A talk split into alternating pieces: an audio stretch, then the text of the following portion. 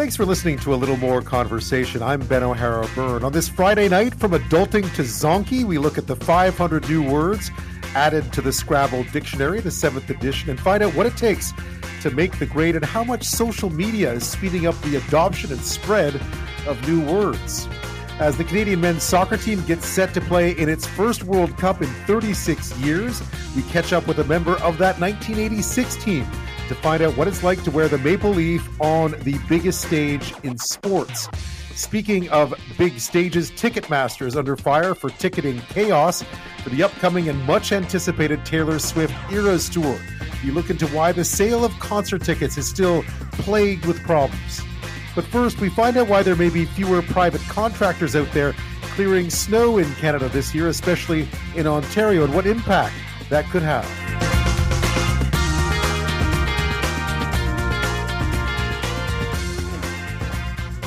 Thunder snow.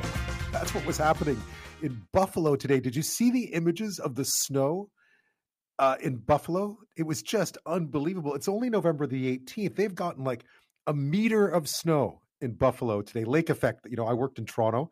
You learn all the terms when you're the weather terms that are specific to the area that in, that you're in. Lake effect snow is a big one in that part of the world, and I mean it is just shut down parts of western and northern New York State today. Um, 60 centimeters of snow was earlier. It is far more than that by now. Uh, here's Buffalo's mayor. We have been incredibly hard hit in South Buffalo, where snow continues to come down. That required us to reimpose a driving ban uh, in South Buffalo, the southern part portion of the city. Plows were getting stuck. That's how much. Now, on the Canadian side of the border, not that far away, things really haven't been that bad. But parts of Niagara region are bracing for what could be historic snowfall coming. Now, this happens.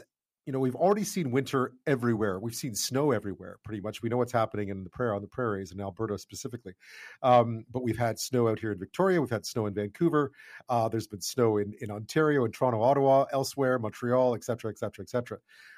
So we wanted to find out a bit more about snow clearing. You know, that's something that comes up all the time. How much do we spend on snow clearing across the country? How is it done? How does it differ? You know what? No one can answer those questions because we don't have a central repository about snow clearing in this country. So, one of the things we did find out looking around, doing all this research about snow clearing, was that there are fewer private contractors these days out there clearing snow. And that's a bit of a change. There's a reason for it uh, it's an issue that's crept up over recent years, and it's about liability. And it means there'll be fewer contractors clearing snow this year, and that has a cascading effect, an avalanche, if you would like, right across the system. And joining me now with more on that is Joe Salemi. He's executive director of Landscape Ontario, and he speaks to us tonight from Hamilton. Thanks for your time. Thanks for having me, Ben. Really appreciate the opportunity here. So I, I guess looking over the looking just across the border in uh, Upper New York State, it's uh, Wow, that's a lot of snow. It must be it must be a reminder.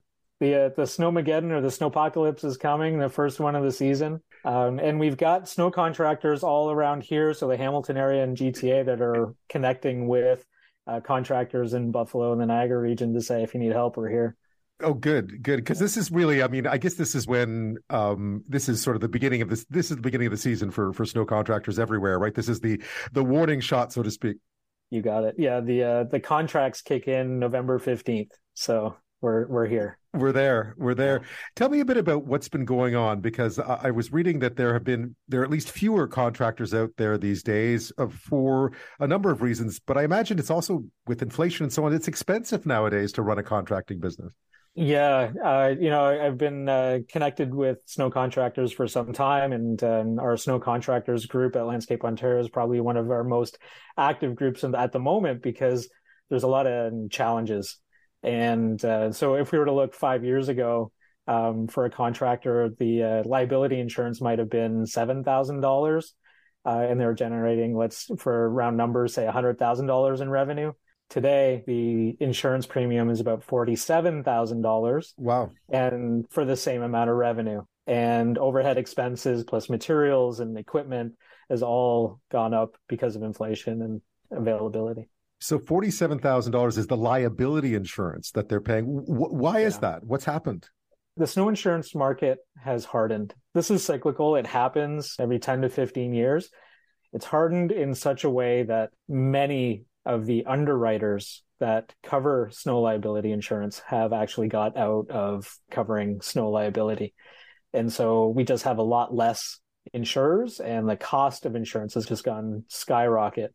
We've had some contractors let us know that their rates have gone up in some cases between 100% and 400% from one year to the next and it has nothing to do with claims history or anything it's just the the, the way that the market is um, is this a problem we're seeing i mean is this an issue we're seeing for snow removal right across the country the underwriters across the country have done this so this is something that goes from east coast to the west coast and everywhere in between what kind of impact is it having? I mean, if you're if you're not in the business, but simply someone who either has a driveway that needs plowing or lives in a community where there's a lot of snow, what kind of impact might it have? Um, you know, directly.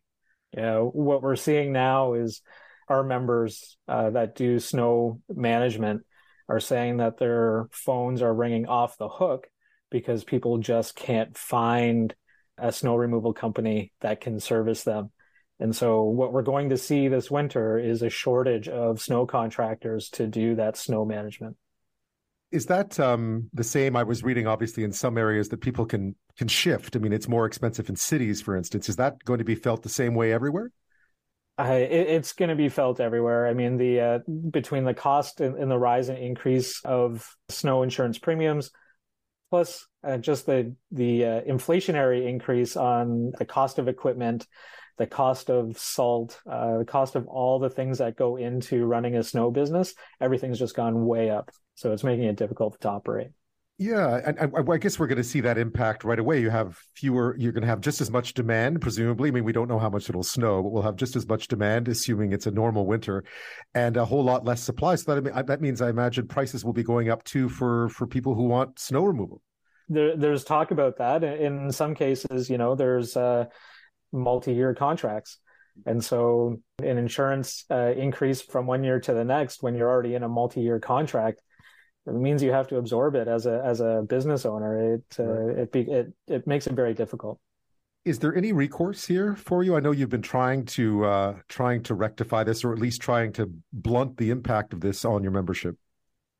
Yeah, so we started um, with some ag- advocacy work. Um, we were able to uh, work with MPP Norm Miller on a private members bill. It was Bill 118, where we were able to reduce the statute of slip and fall claims from two years to 60 days.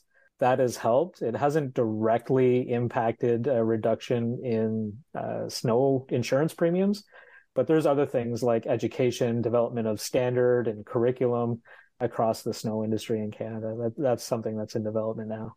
Yeah, because it's it's not as simple as it looks, right? I mean, it's it's harder. We we take it for granted in this country that snow gets cleared. We do, whether it be by the municipality or or the province or by private contractors. But it is a multi-layered process and probably a lot more difficult than we uh, than we imagine. You know, there's just so many things that go into the running of a snow business and actually doing the work. A good part of it is environmental Right. You know, we we put down a lot of salt, and um, uh, we work with an organization called Smart About Salt, and its sole purpose is to uh, educate snow contractors in how to apply the right amount of salt. And uh, you know, because of the lit- litigious nature of some of our society, we're forced in some cases to put down so much salt that there's no opportunity for ice buildup but you know that doesn't do any good for our environment and so we need to be able to reduce the use of salt so what it really boils down to is there is uh, is the is the threat of litigation right if someone slips and falls and you're held responsible that's where the insurance premiums are going up that, that's a, a, significant part of uh, insurance claims is um, and in large part fraudulent slip and fall claims um, right. or um, slip and fall claims where uh, someone might have been wearing high heeled shoes in you know inclement weather and happened to slip and injure themselves. So the injury is is legitimate, but um, you know maybe the attire was not. Um, Joe, Joe, the impact of this, because clearly this is kind of a organ. Snow clearing is kind of an organism, right? Private contractors do a lot of the driveway clearing and, the, and sort of those areas, and then the you know the municipalities and so on take away the rest of it. If one of those parts of the system starts to we see less of it, it must have an impact throughout the whole system. It's uh, impacted throughout the entire system, Ben, because um, you know a lot of municipalities uh, will subcontract private contractors uh, to do road clearing and parking lot clearing in, in some of the, uh, the municipal uh, facilities. And so um, there's just going to be a lot less of those contractors available because of the insurance issue. Why is it that I mean you study the you look into this a lot. I've been looking for for days now trying to find some sort of central body that could tell us what's going on with snow clearing right across this country. Like, how much do we spend? Who's doing it right? Who's doing it wrong? Who can do better? But it doesn't seem like we have that uh, for best practices, which I find incredible considering just how much snow clearing goes on in this country. Yeah, you think of uh, some stereotypes of Canadians, and it uh, at top at the top of the list is snow. Yeah, there isn't one central body that kind of organizes snow contractors it's been left to the uh, landscape trades associations across the country and uh, all connected through the Canadian Nursery Landscape Association. So altogether, um, all of those provincial associations through CNLA are trying to develop a standard for snow operations and snow management across the country. Has it come a long way? I mean, it looks so similar to what it was. I mean, snow clearing doesn't seem to have changed much since I was a kid growing up in Montreal, where there, an awful lot of it goes on. Uh, but I'm sure there have been advances. We just don't notice them, perhaps. The, uh, I mean, the fundamentals are still there. You know, snow falls and precipitation falls and freezes, and, and you know you have to uh, be able to remove that. Um, what has changed and what has increased is um, the level of litigation and right. uh, risk mitigation. So it, it, comes down to just how much we want to mitigate that risk and all the training that we can do for our contractors to help with that, but also uh, as much as that we can inform uh, the public and how to handle themselves in inclement weather.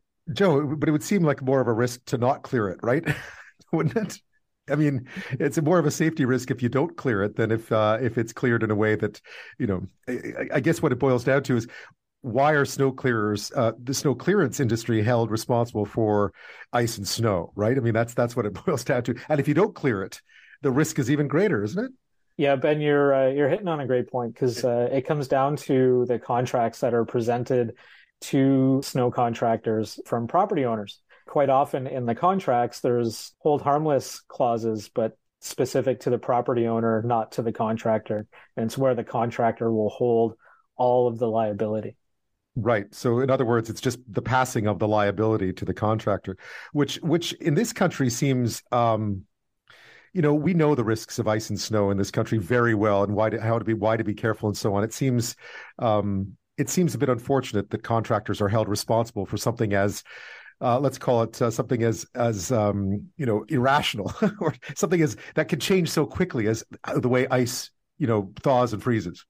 Yeah, you know it it, it uh, reminds me of a, a, story I heard with a um, a big box store that was holding the contractor that was doing their property liable for slip and falls that happened inside the store when there was snow. and I mean, the contractor agreed to the uh, to the uh, contract, but uh, Landscape Ontario has developed a contract that has mutual hold harmless, so yeah. that you know it, it should be placed on both. There needs to be the due diligence of both the property owner and the contractor together. Yeah i can imagine the contractor wants that contract right? It's a great contract to get and will accept terms that might be a bit tough. Uh, any hope for for this improving in the future? I mean in the time for the time being it looks like we're going to see fewer contractors out there clearing snow. Uh, but any hope that this may solve at least to rectify itself anytime soon? We're hopeful. Through Landscape Ontario. We've been uh, hard at work uh, over the uh, warm months on developing curriculum and standards uh, and operational guidelines for snow contractors in Ontario.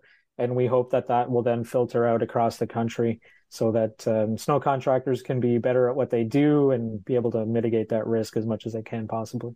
I guess for the time being, we're going to have to hope for uh, not too much precipitation this winter. Let's hope. Joe, thank you so much for your time. I really appreciate it, Ben. Thank you. This is another. This is going to be another really good one. I've been excited about this one all day. I love words, obviously. You know, to write a lot and so on. I also love you know new words and words that become popular words that disappear and so on you know you watch old movies and you see people using words you think wow i remember when people used to use those words and they don't anymore um, i've been asking you about uh, misheard lyrics today because one of the words in the new scrabble dictionary is something called egg corn like e-g-g-c-o-r-n it's essentially mishearing acorn a-c-o-r-n and it, what it represents what it means is words that we hear wrong or words that we think are something else and they're not um, and song lyrics are the most obvious place that we all do that. Um, in the 70s, my girlfriend went downtown to get a record free. They couldn't find it. I told her it was Black Penny by Jam Rag, and it was Black Betty by Ram Jam. That's a great song. That's a great track. I had that 45 when I was a kid. Donuts make you feel like dancing. Donuts make you feel all right. The Headpins. Trucker Dave passed that on. I guess it, it's donut. Don't it make you feel like dancing? Don't it make you feel all right? But donuts is a good one. Donuts is actually an even more Canadian lyric, if you think about it. So, of course, these days, because of social media, what's really interesting is it used to be sort of new terms and slang were things that were spoken but rarely written. It was really rare to see things written down. These days, because of social media, so much of, of the new words that come in to our lexicon are actually written. We see them before we hear them. I'd heard, I obviously saw "don't at me" long before I heard anyone say it. Um, so things are evolving really quickly these days. Globalization, too. You know, there's lots of different food out there. We use those words a lot more. It just feels like language evolves really quickly these days. So it's no surprise that a word game such as Scrabble, that has a dictionary that guides it, has to evolve pretty quickly, too. And you know that there's a handy guide when people try to invent words in Scrabble because it happens. Nothing, of course, this is the perfect example, an old Seinfeld episode. Quone? 30, 31, 30. Quone? Mm-hmm. Now, I'm afraid I'm going to have to challenge no, that. No, you don't have to challenge that. That's uh, a word. That's a definite word. I am challenging. Clone. To clone something. Uh-huh. hmm? I'm not playing with you anymore. Clone's not a word. No good. Sorry. There it is. Get it off. Why did you make me put that down? No, th- we need a medical dictionary. If a patient gets difficult, you clone them. Right, Kramer. To quone, Q U O N E. It still isn't there, by the way. But convo, zedonk, docs, fauxhawk, not to mention whelp, thingy, roid, skeezy, slushy, they're all in there now. 500 new words. We don't want to give them all away since figuring them out for yourself is probably more fun. But we did think we would go right right to the source, right to the master himself to find out what's in there, how do they get there, what words he likes the most. Um, and how did they come up with 500 new ones? Peter Sokolowski is a lexicographer and Merriam Webster's editor at large, and he joins us now. Thank you so much for your time on this Friday. It's great to be with you. So this is a big process, right? It only doesn't happen every year. This is something that you take some time to update. Uh, just how much work goes into choosing new words?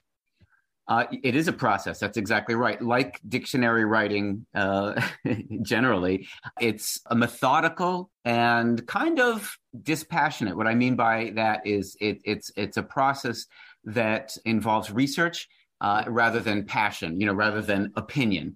Uh, and so when we add new words to the online dictionary at merriam-webster.com, there are criteria for, for those additions that a word has to be in widespread use. It, it, has to be used by many people in many publications to mean the same thing. It has to be in long term use. It has to be a, a, term that seems to be here to stay, uh, that will be here for a long time and worth putting into the dictionary. And then uh, that process is continuous for our regular dictionary. And then every, I don't know, four or five years, um, we take those words from that dictionary that are playable in Scrabble and make a new edition of the Scrabble dictionary. This is now the seventh edition of the official Scrabble Players Dictionary. Yeah, 500 new words in the Scrabble dictionary, at least, which is mm-hmm. interesting. Mm-hmm. It strikes me that with social media, um, language evolves so quickly these days, far more quickly than it did when I was younger. And it must be a challenge to try to keep up with so many different you know the, the, even the criteria widely used i mean the, our, common use of language has improved or changed dramatically in the last while so it must be hard to keep up y- yes indeed i mean the speed obviously is much faster than it used to be and uh, there are other sort of artifacts of online life For example, uh, slang or informal language used to be spoken much more than it was written down.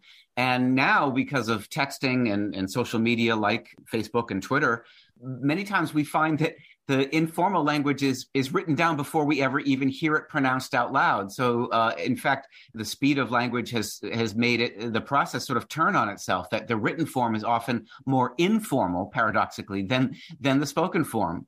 Which is remarkable, isn't it? Especially when it comes to both a dictionary and a Scrabble. Like, "don't at me" is something obviously don't we saw me. online long before I ever heard anyone say it. That's a fantastic example. I mean, that could have never happened before. Um, and uh, it is and in terms of you know a thousand years of the history of english it's a remarkable shift that only in the last you know 10 or maybe 15 years uh, have we found that informal language has kind of this privileged status as a written form. And we, we see that with abbreviations like LOL, for example, uh, right. which is clearly something that people um, key with their thumbs very frequently. Um, and now we speak it out loud. Now, uh, just to make it clear, that is not playable in Scrabble. Is it because, not? It's an abbreviation. No, because right? that is um, in the dictionary, but it's an abbreviation, right? right so um, uh, things like that, like, but that includes things like FBI or NATO as well. Um, abbreviations that are not um, spoken words, abbreviations that are shortening, uh, shortened f- forms of, of longer words are playable, like adorbs for adorable, uh, right? Uh, is, is, a new playable word, right? Adorbs, really. I mean, it's it's remarkable because these are terms, of course they are, but they make their way into the language so fast these days. that something that would have seemed um, you know, just like online language maybe uh, 10 years ago is all of a sudden, you know, you're, you're playing it on a Scrabble board, which is, again, I, I go, it's, it is remarkable. A lot of verb variations this year, which speaking of don't at me, um, yeah. but, you know, uh, that's, that's an interesting one too, because how, how do you come up with, I, I, imagine some of them, as you were mentioning, adulting, for instance, is a bit of a controversial one. So how, why is that? Well, uh, in that case, it's, it's what we call a function shift, the shift of, a grammatical function of a word. So adult was already playable, of course, on a on a Scrabble board as a noun. So you could play adult or adults. But when adult becomes a verb, now you can play adulted and adulting. Yeah, so right. it, it adds these new um, and interesting kind of playable patterns uh, and there are a few other um, nouns that have been verbed, if you will, yes. including including spitball uh, and retweet, which had been only a noun. Torrent, torrent right. uh, is now torrented, torrenting, and of course the word verb itself is now verbed, so you can say verbing. Uh, and yes. that's kind of important. Yeah, it, it allows for flexibility. It is, uh, and and I mean, it's it's interesting to see the language evolve that, but these are words that are that are used, right? I mean, these are common. Uh, but I would, I suppose, for a long time, you would think that verbing is not a word you could lay down on a Scrabble board. Uh, yeah, I mean that's been around for a long time, yeah. uh, and and in some ways, I think it was one of these terms that had both informal and academic use. I think linguists have been using verbing in their study of language for decades, but that was a closed kind of professional jargon for many years, and that happens too. That words that are, uh, for example, medical terms. COVID is new to this list, for example. Right. Medical terms that can pass from the um, language that's used really only between medical professionals to the language that's in the headlines, like COVID. Yeah, we used to. I remember I had a boss that used to, ins, not insult, but pick on one of my colleagues for using the term efforting. Efforting. He's like, oh yeah, there we go. you can't effort. You know, it was, but you know, there are many language, there are many self-professed language purists out there, aren't there? Um, one of the, compound words was interesting as well because there are quite a few of those. FinTech, obviously, being one of them. Uh, yeah. But uh, yeah, so tell me about those because those are those have there are many of them out there. I'm sure they're not all in the dictionary, but you've chosen a few. Right. And and and this is an artifact of dictionary making also because there used to be a kind of I'll call it a prejudice against uh, compound terms in the dictionary if they were self-evident. Um, you know, so you, are not going to see orange juice in in a print Merriam-Webster dictionary because it's the juice of an orange. You could look up the two words and derive the meaning. But in terms of closed compounds, because again, in Scrabble, of course, we can't have open compound uh, or hyphenated or apostrophes. So uh, these are words that are closed together. And we do see some like fintech, that's obviously a tech term, but page view. Page view is such an important term in the business of uh, the internet. Mm-hmm. Um, baby moon and subtweet and dead name and right. allyship. And that allows you also to kind of hook onto an existing word on the board. If someone plays ally and you have the word ship, now you have allyship, which is much more valuable for points. Absolutely. Speaking of points, I see that faux hawk, and now faux hawk's been around for a really long time, I think, but it's now there. A faux hawk, if you don't, if people don't know, is is sort of a uh, a, a, a, stylish take on a mohawk haircut, like you know the, the punks have. Uh, but the faux hawk is a good one. That, there's a high scoring word for you if you've ever if you ever managed to to lay, play it down. That's probably a tough well, one. The, yeah, the valuable X tile, um, and of course words with a Z or a Z, like the word zonkey, which is a hybrid of a zebra and a donkey, and it's, it's a real animal, by the way. Right. Um, and it actually goes by a couple of different names. There's zonkey and there's zedonk. Zedonk. Um, a dog. it's a good one. and both are now playable terms. Uh, and the Z is very valuable in Scrabble, of course. It is. Uh, I read somewhere that you pointed out that Im- embiggen is a new one, sort of to enlarge. Yeah, and and that one obviously uh, a lot of people smile at that one. It's associated with The Simpsons on TV. Um, it's a useful term. I mean, English just has so many synonyms. It's unusual in that way, by the way. English is rich in synonyms, and especially for words that mean big. we have we have gigantic, and we have enormous. We have ginormous. We have gigantic. You know, we have a, a lot of words, and now um, we have enlarge, and we have uh, now embiggen. Um, and, and, I think I've, I've heard it used in a slightly different way to in a context that involves, for example, expanding the size of something on your monitor or computer screen, right. as opposed to enlarging something or expanding something in kind of real or material terms. So, in, in other words, we find kind of semantic slots to put these words that are otherwise close synonyms in uh, where they don't really fit for each other. And embiggen is a kind of a great example of that. I was interested with all the food ones in there yes, this year because there's a lot of familiar ones, but it really does show how much how global our diet has become with all the different uh, words that are now uh, feasible, like horchata and and wagyu and queso and marg yeah. and so on. Yeah, it's interesting. And carnitas is now playable. Um, if iftar, that's spelled with an F as a fox, as in fox, iftar, uh, which is a meal um, eaten by Muslims at sundown during Ramadan. That's a new word that's added um, as well. And uh, I, I mention that also because the, the the the biggest source of foreign word borrowings into English for the last oh 20 or 30 years has been food terms because as the world gets smaller, of course our our diet gets uh, more expansive, right? We we we have access and um, exposure to other cuisines that maybe even when we were children we were not exposed to, and there are different kinds of restaurants, especially in big cities, and so we get these new food terms which tend to be from these uh, foreign languages. Yeah, and, and that strikes me too that that the Scrabble dictionary, dictionaries in general, are always evolving, right? I mean, uh, terms that were once acceptable or that then get dropped. I gather there's there is a certain selection process going on as well. Well, yeah. In, in terms of Scrabble, of course, playability is essential. So um, there are archaic terms in the Scrabble dictionary um, that will always be playable that won't come out because you know uh, especially if you're an experienced player and you know the you've played the word in the past we can't have that word removed. Right. Because, uh, that that would be its own kind of scandal. Um, and for the most part especially with an online dictionary as we have today um, because space restrictions are, are, are, less important, we are allowed to keep the older terms, the archaic terms, and even obsolete terms in the dictionary. But it's true in the past for print editions, um, some archaic and obsolete terms would be dropped from the dictionary occasionally just to make room for new words. Yeah, you'd have to. And also, I, I mean, I gather there's always cultural sensitivities as well. Like our use of language evolves depending on the circumstances of, of, of what society deems acceptable and unaccept, unacceptable. And I guess the, the, you, you do have have to try to walk that line as well. Absolutely. And an important point um, Scrabble's a family game. So, a really offensive language is not part of the Scrabble dictionary. And that's been true for a long time. And basically, nobody wants to see those words sitting on the board, uh, yeah. you know, wh- while you're playing. Um, and so, that is an important, as you say, cultural consideration. Yeehaw made it in. I was happy to see. There's an old term for you. and I think that that that again, it's an artifact of dictionary making. There's a term that was probably spoken or heard in, for example, films and television uh, much more frequently than it was ever written down. And um, and so the you know every word has its own pace. There are words like COVID, for example, or deep fake. There there are terms that that come into the dictionary very very quickly because the phenomenon that they label is uh, a new phenomenon.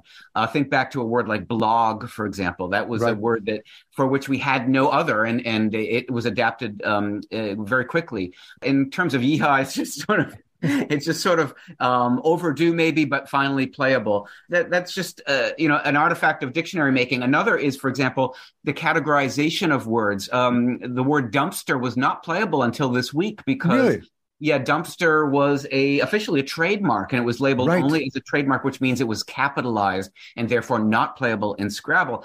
Um, but we've altered that entry. The word was always there as a trademark. Now it's entered as a noun, which brings that D down to a lowercase d, and now it's a playable term. Yeah, as in dumpster fire, right? That's the. Uh, Exactly.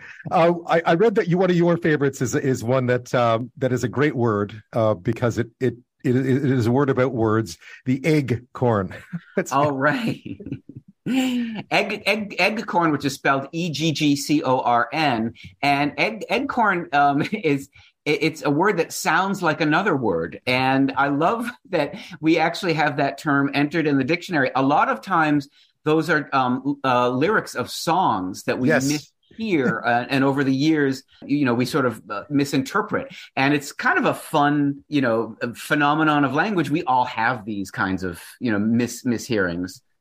Yeah, and, and and sort of you know uh, toe the line is is an obvious one for all intensive instead of for all intents and for all intensive purposes is another one. Sure. Yeah, so eggcorn is literally the the misunderstanding acorn, right? Is that that's, That's where right. it comes It's, from? it's a misunderstanding, or it's a yeah, exactly, of the word acorn. And it's true that when you think about it, an acorn you could perceive as, of course, the the the, the sort of um, beginning or or the birth of a tree, right? And so egg, it there's a little logic behind some of these. Um, you hear things like all intensive purposes, for example, rather than all intents and purposes. That's really what an eggcorn is. Well, Peter Sokolowski, it's been fascinating. Congratulations on the hard work. I guess you get right back to work, right? When it comes to these things, words never words never sleep. Exactly, exactly. It's like painting the Golden Gate Bridge. Once you once you're finished with with one end, you, you have to start over. well, at least it's a labor of love, Peter. Thank you so much. Thank you. The World Cup. You're not going to mishear that. It starts on Sunday morning. Qatar plays Ecuador. Um, it kicks off the 2022 World Cup. It's happening in the winter, which of course is odd. It's usually a summer tournament, but it's too hot in the Gulf to play in the summer, so they moved it to December. Uh, the big story today was a sudden about face by tournament organizers. They're not going to sell beer in the stadiums. The sale of alcohol is heavily restricted in the conservative Muslim country. The announcement comes just days before the World Cup starts. Federico Ferraz is from Portugal. The culture is different, and of course, we're going to respect the culture here, but they also have to respect that football fans are different. American soccer fan Adel Abu Hana is not as concerned. We're not here to drink beer. We're here to watch the soccer game. We're here to watch the world class soccer. We can get it anywhere in the world. We can get beer everywhere. Beer will be available in the evenings in what is known as the FIFA Fan Festival, a designated party area away from the stadiums. Beer sponsor Budweiser tweeted, Well, this is awkward. The tweet was later deleted. I'm Ed Donahue.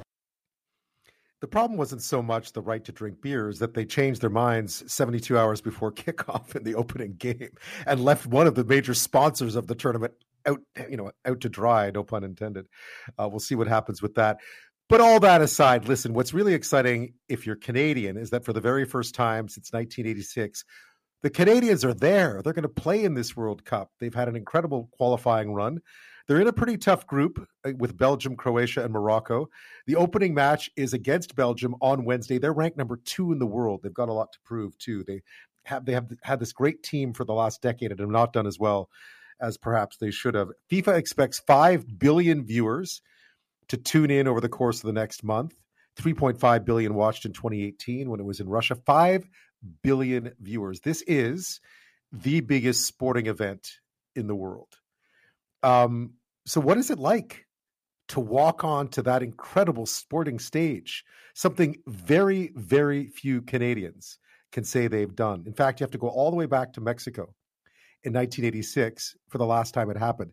Here's a reminder of how we qualified for that World Cup. It was a victory over Honduras on a soggy field in St. John's, Newfoundland back in 1985, earning our men our first and only trip to the World Cup. Checking his watch. And, there, it goes. The final whistle.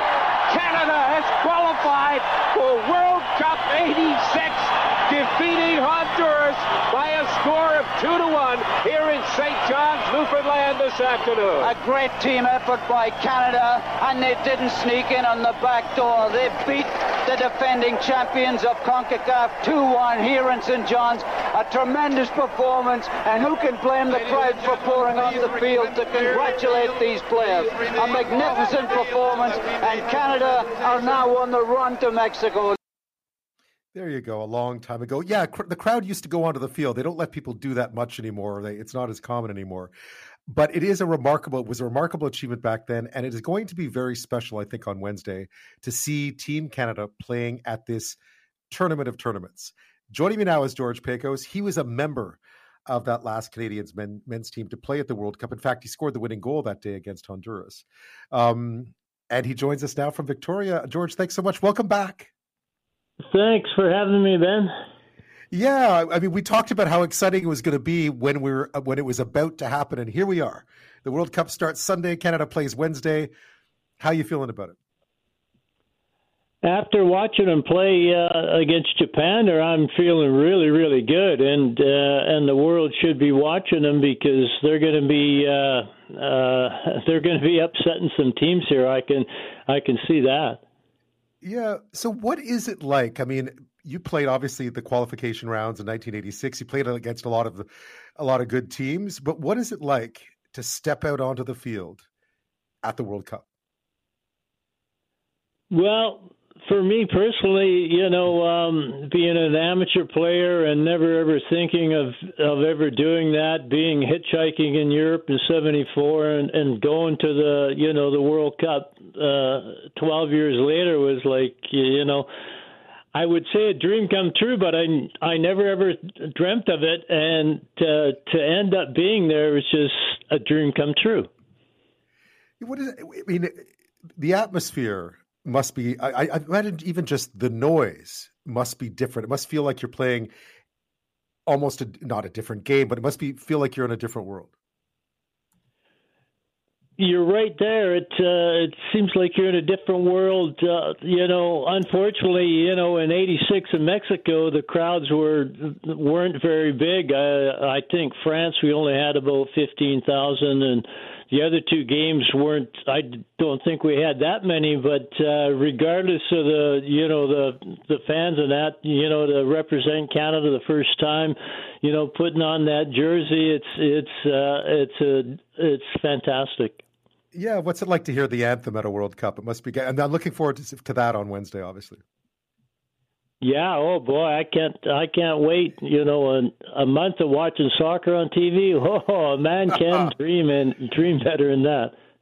what was it like to hear the anthem back in Mexico? That opening match, I guess it was June first, nineteen eighty six, against uh, against a very good French team, and and to hear Canada's national anthem played, to stare across the pitch at a guy like Michel Platini, who was you know the the Ronaldo of his time, essentially. Yeah, um, again, you know, you you you look over there and you look at those players and you think about you know where we come from or where I come from, you know, a little place like like Victoria, you know, growing up in the gorge soccer and moving up and just playing local sports and then ended up you know uh, you know making an Olympic team, World Cup team and then the World Cup. My God, it's like four years of uh, you know traveling the world, uh, a footballer's dream.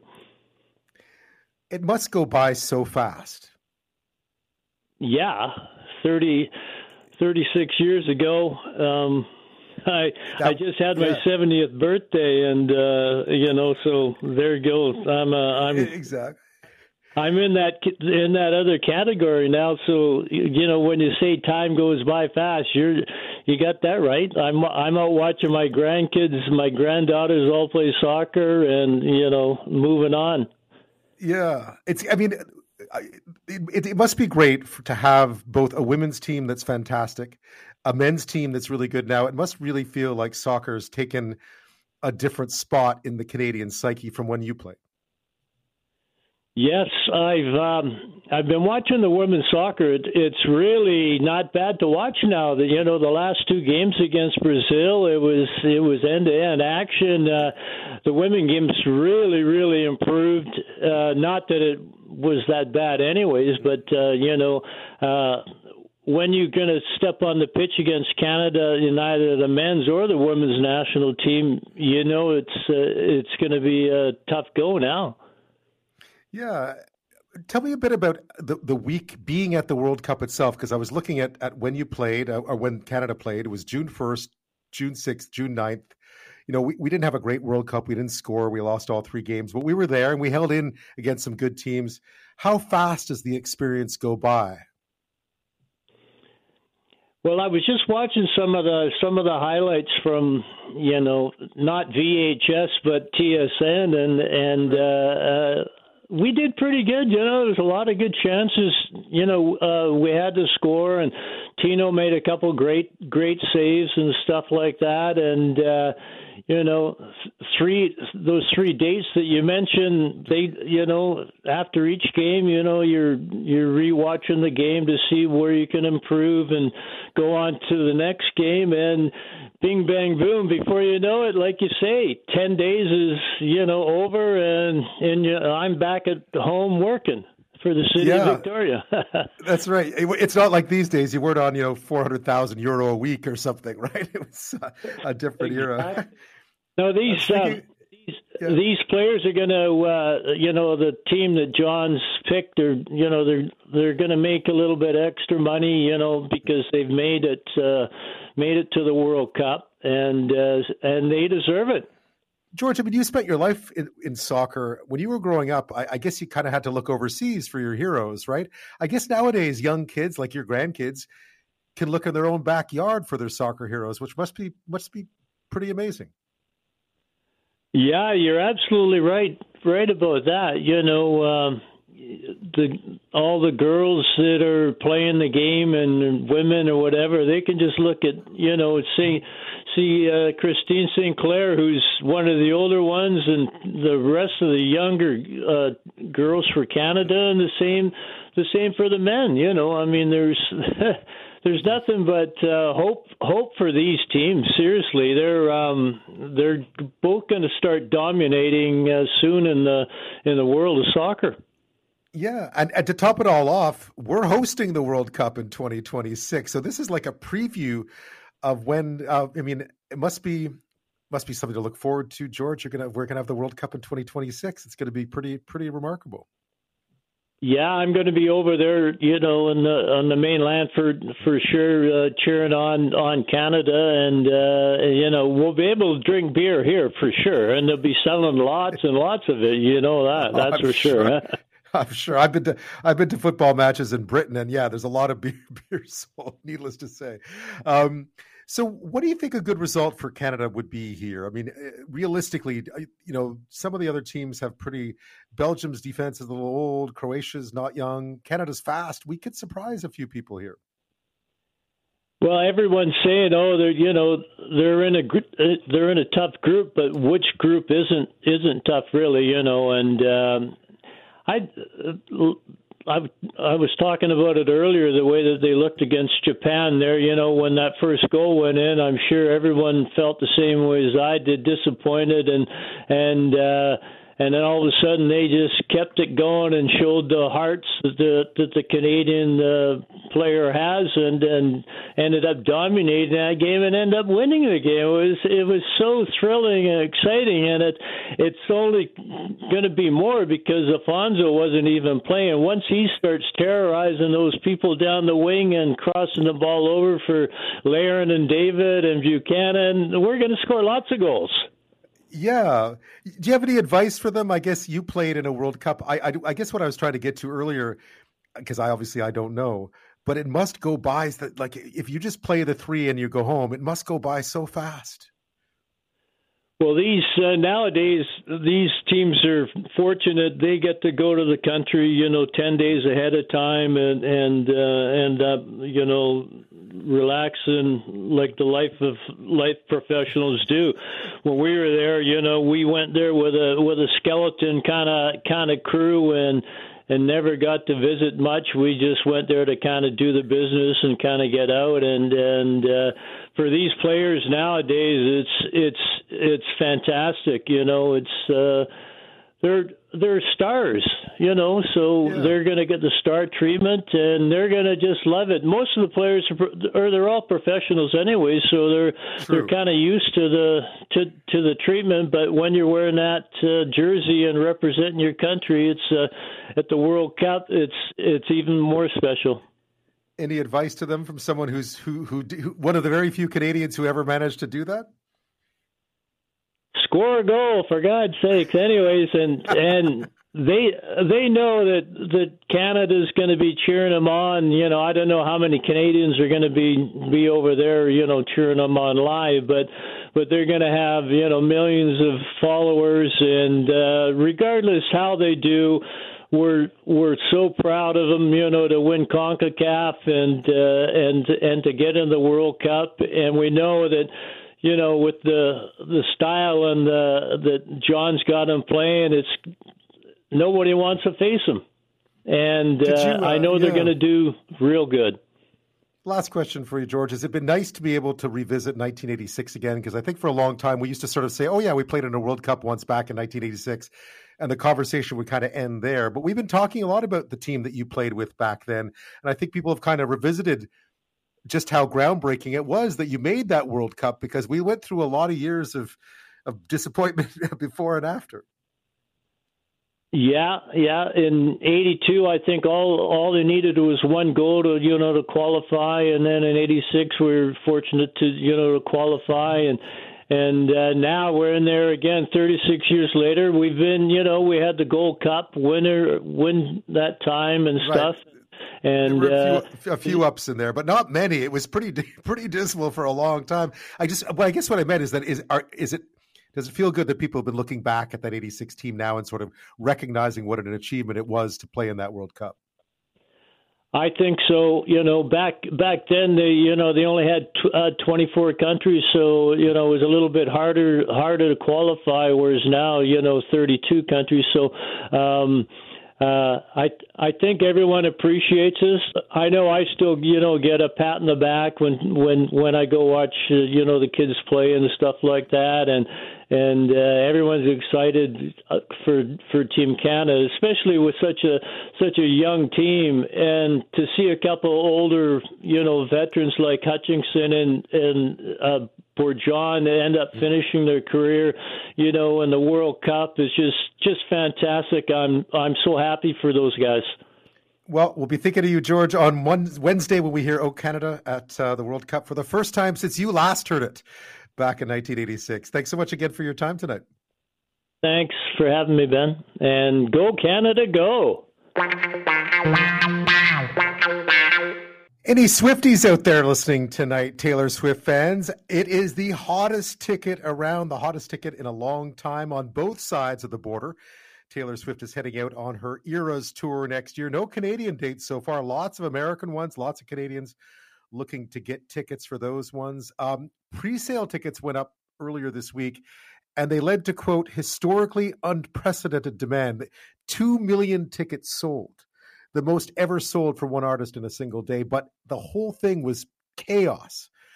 So lots of angry fans, many of whom waited for hours on the ticketing site, many of whom never were even able to get that far. A lot of them left empty handed. Questions remained about who actually got tickets. Here's one disappointed Swiftie. I don't understand how Ticketmaster is still in business. I don't understand how this company runs at all. How are they? Uh, like, they're under investigation now, just now. All I'm getting DMs all day long about how this happens all the time. Oh, welcome to your first rodeo with Ticketmaster. Blah blah blah. I'm not a concert person normally. This is really my first rodeo. What are we doing? I'm losing my mind. It's just unfair. It's unfair for everybody that so many people are going to have to pay or are going to be tricked into paying 12 times the amount of money they would do it just to see a concert because they feel like they have to Yeah, people are upset. Um, it was such a disaster that Ticketmaster halted public ticket sales that were supposed to start today. There's just too much demand. The whole thing's been a nightmare. So it's resurrected all these questions about Ticketmaster holding too much power. Of course, they're merged with Live Nation. Um, today, Taylor Swift broke her silence to slam Ticketmaster for the chaos. She said it's truly amazing that 2.4 million people got tickets, but it really uh, uh, pees me off that a lot of them feel like they went through several bear attacks to get them. Here's a report on that. We haven't heard from Taylor Swift since Tuesday's chaotic pre-sales for her upcoming tour and the canceling of general ticket sales Friday. Swift now out with a post on Instagram making it clear she's not happy and saying she trusted Ticketmaster to handle things and they failed her and let her fans down. She says she asked multiple times if they could handle this kind of demand and they assured her that they could. And she hates that fans felt like they had to go through several bear attacks to get tickets. Swift says she's trying to figure out how the situation can be improved going forward. Jason Nathanson, ABC News, Hollywood. Well, speaking of someone who survived the bear attacks, our own Talia Miller, technical producer, has her tickets to the show at Lumen Field in Seattle uh, coming up next uh, summer. I guess it is late spring. Yeah. Uh, how did you get? How did you get them? A miracle, clearly. Um, we uh, there's five of us in my group, and only one of us got a pre-sale tic- uh, code, and that person was able to somehow get us tickets.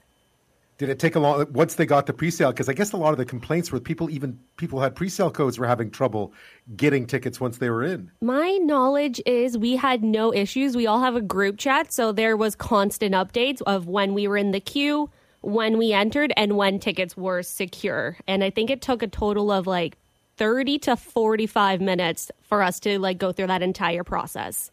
That's not bad. How much are they? Because I know there was there was different pricing there, right? We paid 180 Canadian for our tickets. And Wow. we're in the nosebleeds, but we're really close to the stage from the looks of it. Still, you know, right now, if you go onto the resale uh, Mhm. market, those are those are selling for like for thousands. Oh, yeah. The ones on the floor are selling for a ton. Have you looked? I have, but I'm also scared to like look at that because I'm kind of tempted, Ben. She she's a Really? wonderful performer. I've never seen her live, so for a one time, sell those tickets. I would never sell those tickets. But You're you know, gonna sell those YOLO, you you only live once. So if it was True. ten thousand to see her once and have the best performance ever, I might consider it. Yeah, you could buy yourself a bottle of wine, put put on her CDs, and kick your feet up and sell those tickets. Talia, you're one of the lucky ones. Thank you. Thank you. Talia Miller, our technical producer, will be going to Lumen Field next uh, next summer uh, to see Taylor Swift on one of the two nights she's in Seattle. Joining me now with more on this is David Soberman. He's a professor of marketing at the Rotman School of Management at the University of Toronto. Thanks so much for your time. No problem. Glad to be here. So this is what I mean. Ticketmaster really are the punching bag. I guess that's what happens when you have a monopoly. Uh, do you think this is fair criticism in this case, or is there more than meets the eye here? Well, I think anytime you have a problem like this, the organization is going to be criticized. But um, you know, you have probably one of the most popular artists in the world who hasn't been on concert in concert for five years. You probably have a level of demand that's you know nine, ten, fifteen times the normal level of demand that Ticketmaster would have to process in a day. And just like anything, um, our sites, websites, our transportation links, trains, planes, automobiles, everything has capacity. And I think that's what we've run into here. Yeah, I mean, what do you make of you know the this idea that the monopoly is the problem? Because certainly, I mean, right across the the political aisle this week in the states, at least, there seemed to be this this idea that uh, that Ticketmaster somehow is a nefarious a nefarious organization. Well, it's interesting. I mean, listen, I mean, I think anybody who is in business like me doesn't like monopolies because I think we always benefit from competition, if not um, from better service, at least from better prices because companies want to compete with each other and that competition results in better prices. So I think there is a bit of an issue in this particular domain with too much power for Ticketmaster. But I think the real issue here, too, has been the level of service that's being provided. And we definitely have competitive industries where there are also service problems. And we had that this summer in our telecommunications sector where you've got Right. three major companies and Rogers was down for a day and a half and create, created huge havoc for many Canadians. So I think sometimes these service outages happen independent of whether you're a monopoly or whether you're in a competitive industry. So I see these really as being two different issues, but I definitely would like to see more competition in online ticket distribution. I don't think we benefit from having so much power in the hands of one company. Yeah, and I guess there's also a psychological aspect here. It used to be if you saw people camping out for tickets back in the old good old days, the bad old days, you knew what the lineup looked like, right? Before you got there. And of course, the tickets would magically disappear pretty quickly anyway. But these days, I guess everyone's sitting there and you can't really tell what exactly the queue looks like. So it leaves, I mean, clearly not everyone was going to get tickets to see Taylor Swift, right? That was, as you pointed out, massive demand, limited supply. Um, but it, it, it's a wonder, you know, I was thinking about this today. I was looking at images from the James Webb telescope and thinking, how can we not get ticketing right? Again, still. Yeah, you're right. I get that. I mean, I think on the one hand, you have experiences like your technical director's story, which, to be honest with you, sounds pretty good. 35 to 40 minutes, you got a code and you have your tickets. Like, that's pretty good. In fact, most people say that would be a lot better than going and standing in line outside of a stadium for seven hours to get tickets. I agree. But I think the real issue here is that there's technical challenges that really need to be addressed in this domain. The first is, and I think you really made a very good point, which is if you actually have an idea of how long you're going to wait, how many people are in the queue ahead of you, and how many tickets are available, people could plan their time better. I think this is one of the areas where this online ticketing could really technically provide a better service to customers by giving them more information. When you know, and I mean, we have this when you sort of call certain places, sometimes you're put on hold and you have no idea how long you're going to take. And some of the more advanced um, uh, service lines that you call say, we believe that your call will be answered in about 54 minutes. And Yeah. some of them even give you a chance to call you, they will call you back. So technology can definitely, you know, address many of the concerns that we have uh, with respect to um, this whole issue of, of waiting. And I think that that's sort of one of the things that people would, would really like to see. So technical advances that help to make the actual process um, more customer friendly. Yeah. What about the notion of selling tickets? You know, a bit like airline tickets. That you know you could you could solve a lot of this by just having a lottery, letting everyone whoever gets chosen gets chosen, and you can't resell the tickets; they're yours. Uh, I, I suppose that probably violates a bunch of things, but it would solve some of the issues, especially for these super, these real in demand ones. Yes, I think so. You you raise another point. I think it's really hard um, in our economy, which is a free market economy, to tell somebody if they own something they can't resell it. I mean, True. I think that we're going down a different path there. But I think one of the real problems that we have, and this gets back to this technical issue, and this is another dimension. So, um, from my um, research of this topic, Ticketmaster does limit the amount that a single person can buy to six tickets. One of the main reasons you do that is because if you're a reseller, what you would go in and instead of buying six tickets, you'd buy 60 tickets. And then by arbitrage, you can make a lot of money. So they try to limit this to six tickets, which sounds good, except for the technical problem is that these large resellers have developed bots. And what the bots do is they pretend like they're one person. And so you have like a thousand bots all buying six tickets. And sure enough, you've got 6,000 tickets. And I think one of the problems that these websites have is they haven't yet figured out how to distinguish a bot from a real person. So this to me, once again, is a technical issue. I think we're still in the early stages of this technology. And I think, you know, as we move move on in time, you're going to see better better service and better performance. And one of the main things will be bot identification and sites that basically don't let bots do buying of tickets. Do you think this one may actually be the one that that leads to some change in the business? I guess what I would say is I think that changes like this tend to happen gradually as opposed to in one fell swoop, especially when it comes to dealing with technical challenges. So my feeling is that this probably gives some impetus to Ticketmaster to improve their service. I think you are going to see improvements. But I think as well, I don't think the press about them having excessive market power, they're going to be looking perhaps to put extra effort into fixing this because if something like this happened again, I think you may find regulators and politicians starting to get interested in doing something, and that's probably not what they want to have happen. Is there much that that can be done? Well, as I said before, I think there's a, you know a number of aspects. One is the technical uh, capacity of the system. Another thing is how customer friendly it is in terms of letting people know how long they have to wait, where they are in the queue, and how many tickets are left. A second thing might be um, how they manage bots. And on top of that, I think, I mean, there's a lot of people that have concern about dynamic pricing, but I don't think that's going to be going away. I think that's something that's going to be here to stay, independent of whether you have Ticketmaster or even competitive companies that are offering tickets for sale.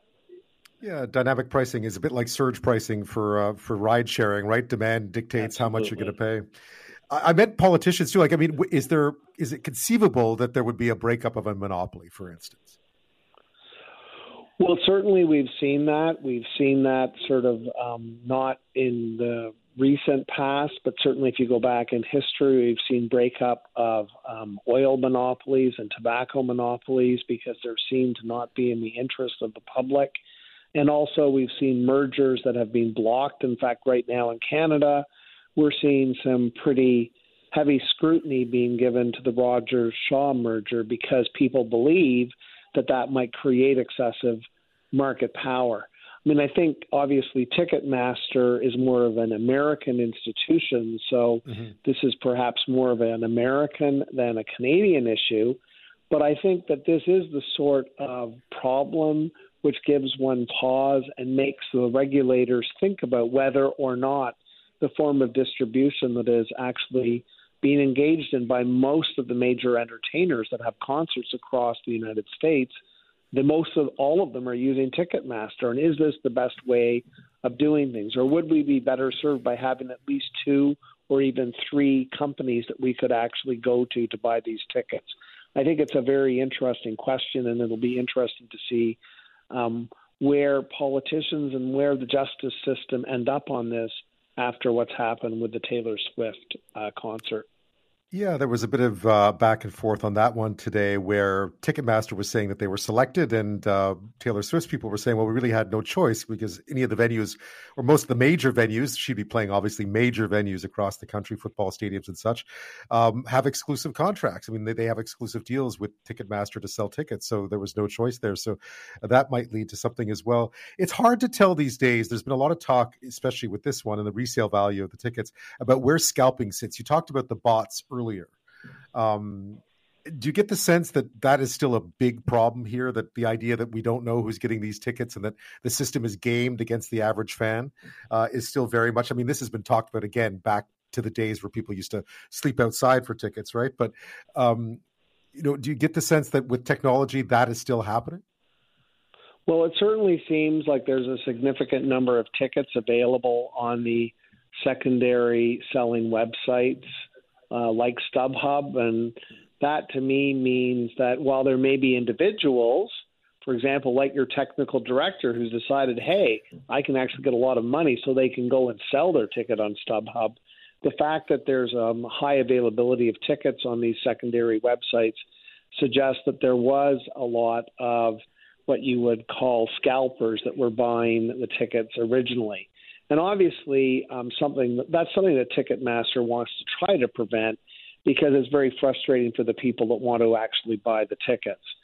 Um, as I said before, I think it's the sort of thing that it's really hard in the middle of the problem to be able to reach a conclusion. But you know, you're going to have an analysis of how many tickets were available on the secondary websites, how many tickets were actually sold, what percentage of them were resold.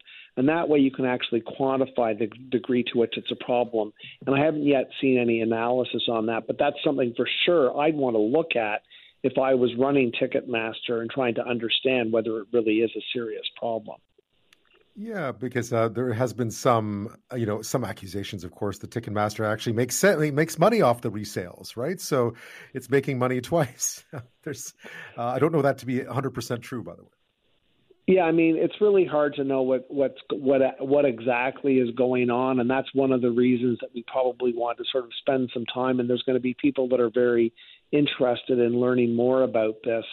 Um, I think from the perspective of Ticketmaster, obviously, the more negative publicity they get, whether it's from them potentially earning tickets for ticket from tickets that are resold, whether it's from people that waited for 12 hours, even though they, for example, had an advanced buying code and then didn't get tickets, or whether it's people that just simply were, to, you know, had the idea that they'd be able to wait and buy tickets and never got tickets. These are things that doesn't help Ticketmaster. Ticketmaster needs to also worry about its own reputation. David Soberman, we'll leave it at that. Thank you so much for your time on this Friday night. No problem. It was my pleasure.